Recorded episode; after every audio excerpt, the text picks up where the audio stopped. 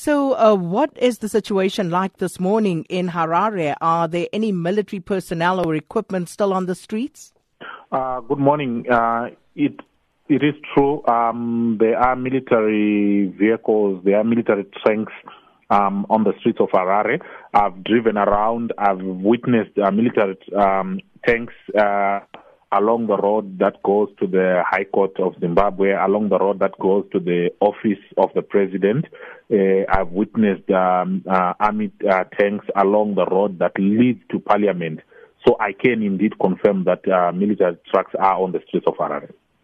So um, the uh, general there, Brigadier General Spusisa Moyo, saying, uh, you know, that uh, this is not a coup, but it does seem to have all the hallmarks of a coup. Is it true? Can you confirm for us that indeed uh, there was no news? The eleven p.m. news was cut out on uh, Z B C last night.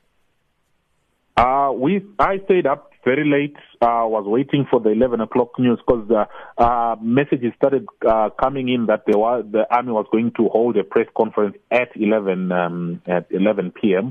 So we were just waiting to see if uh, it was true. So at around eleven, uh, it is true that the national broadcaster did not broadcast both the radio and T V. There were no news broadcast from last night around eleven. They only started broadcasting at uh, the news at around four a.m. this morning. That's when the army started. Uh, that's when the um, general, Army Major General uh, Moyo made that statement. That was the first time it was played. Then immediately after that, they then replayed the whole statement which General Chiwenga made on Monday. So uh, from that time up until now, the, the national broadcaster is only playing music and repeat of those statements that were made by General Chiwenga and made by Major General Moyo. So who is in charge of the Zimbabwean Broadcasting Corporation at the moment?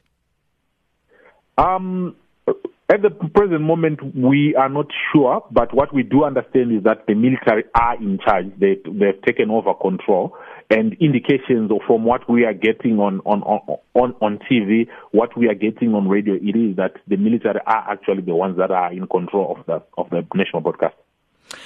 Uh, if it, the general also talks about Mugabe and his family being safe and sound. What do we know about that situation? Um, are they indeed safe? Where are they? And uh, do we know whether they are being held hostage or whether they are still free citizens? Um. Uh, At the present moment, um, I'm not really sure of their um, their condition. We are still trying to establish. But what I can, or reports that I've received people overnight, is that there were some gunshots that were heard within the vicinity of the um, residence of the president. So we are not really sure whether um, the, the, the president is safe. But we all all what we have is what the, the, the general said. And we, until maybe later in the day when we have actually established the actual uh, status of the president, we can then confirm or report otherwise. But at the present moment, nothing much is known um, regarding the status of the president.